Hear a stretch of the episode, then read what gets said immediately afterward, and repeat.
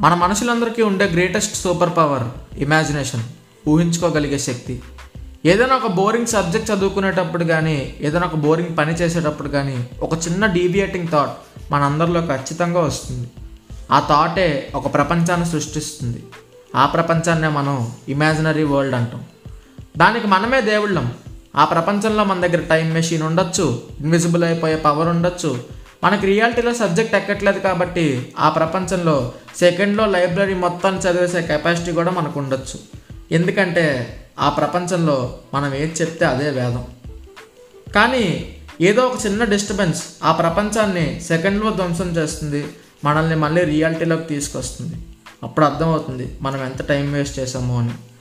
Time waste అయిపోయిందని tension పడినా అదంతా నిజం కాదని బాధపడినా ఏదో ఒక తెలియని హై ఏదో సాధించేసిన ఫీలింగ్ బోరింగ్ మూడ్ని కూడా చాలా జాలీగా మార్చేస్తుంది. సరిగ్గా చూస్తే ఇలాంటి ప్రపంచాలు మనం రోజుకి వంద సృష్టిస్తాం.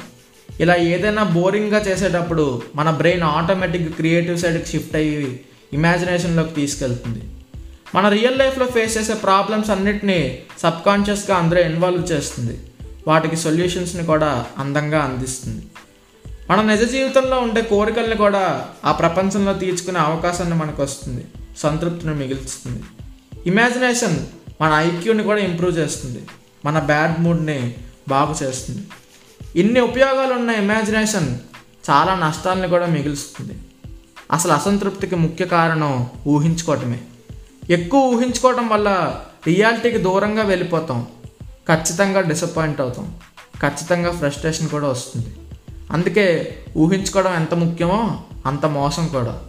పరిమితంగా ఊహించుకుంటే రియాలిటీకి దగ్గరగా ఉండొచ్చు తక్కువ డిసప్పాయింట్ అవుతాం. అలా కాకుండా ఎక్కువ ఊహించేసుకుంటే గాల్లోకి ఎక్కువ తేలుతాం. అది నిజం కాదని తెలిసినప్పుడు గట్టిగా పడతాం. చివరిగా ఒక్క మాట. రియాలిటీలో ఇమాజినేషన్ని వెతుక్కోవచ్చు. ఇమాజినేషన్లో రియాలిటీని వెతుక్కున్నప్పుడే మనల్ని అందరూ పిచ్చోళ్ళుగా చూస్తారు. జై హింద్.